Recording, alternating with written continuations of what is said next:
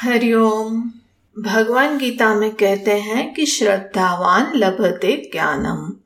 बगैर श्रद्धा के किसी भी विषय का ज्ञान संभव नहीं होता है। इसी पर आधारित प्रश्न उपनिषद का प्रारंभ होता है, जहाँ पर सत्य, काम, शिवी, भार्गवादी पाँच ऋषि कुमार हैं। वे सभी बहुत ही बुद्धिमान, तपस्वी अपने अपने कार्य में बड़े दक्ष और धर्माचारी है। वे सभी सत्य की जिज्ञासा से युक्त किसी ज्ञानवान गुरु की खोज में निकले। खोज करते करते वे ऋषि पिप्पलाद के आश्रम में पहुँचे। उन्होंने उनके बारे में सुन रखा था कि वे बड़े ज्ञानवान, ब्रह्मनिष्ठ हैं। इसलिए वे हमारे प्रश्नों का अवश्य समाधान करेंगे। इसी अपेक्षा से युक्त होकर उनके प्रति वे शरणागत हुए। उनसे कहा कि, भगवान, हम सब सत्य की जिज्ञासु हैं। हमारे अंदर कुछ संशय विद्यमान है। कृपया आप हमें अपने ज्ञान से अनुग्रहित करें और उसका समाधान करें। यह सुनकर पिपला ऋषि ने उन लोगों से कहा कि, तुम लोग कुछ वर्षों तक आश्रम में तपस्या के साथ निवास करो और यहाँ पर सेवा करो। यदि हम तुम्हारी सेवा से प्रसन्न होंगे तो तुम्हें प्रश्न पूछने की अनुमति देंगे। किंतु तुम्हारे प्रश्न पूछने पर भी ये निश्चित नहीं है कि तुम्हें उसका जवाब मिलेगा ही। यदि हम उस विषय में जानते होंगे तो तुम्हें बताएँगे। अन्यथा तुम सब किसी और गुरु की तलाश में जा सकते हो। यदि ये बात स्वीकार्य है तो स्वागत है।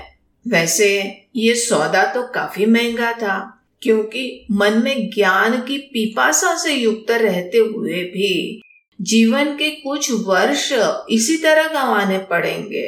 और यदि पिपला ऋषि ने मना कर दिया कि हमारे पास तुम्हारे प्रश्नों के उत्तर नहीं है तो इतने वर्षों की तपस्या सेवा आदि साधना पर फिर पानी फिर जाएगा और फिर, पुनः तलाश आरंभ करनी पड़ेगी।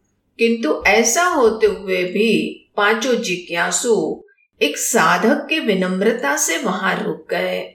विविध क्षेत्र में, आश्रम में वे लोग सेवा प्रदान करने लगे।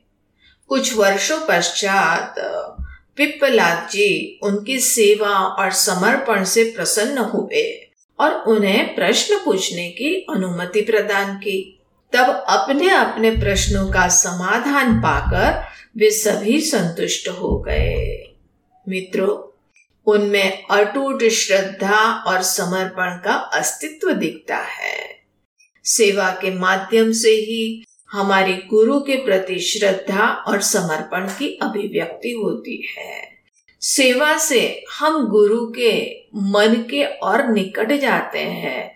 उनके मन के अंदर एक प्रेम और करुणा के बीज जागृत होते हैं। और जब ये प्रेम से, करुणा से प्रेरित होकर वे ज्ञान देते हैं, तभी वो ज्ञान हमारे हृदय को छूता है। इसलिए अज्ञान की विनम्रता से युक्त, जो सच्चा ज्ञान का पिपासु होता है, वही समर्पित हो पाता है। इसीलिए भगवान ने गीता में कहा, श्रद्धावान लभते ज्ञानम। किसी भी क्षेत्र का ज्ञान प्राप्त करना हो तो गुरु के प्रति श्रद्धा होना अनिवार्य है। हरिओम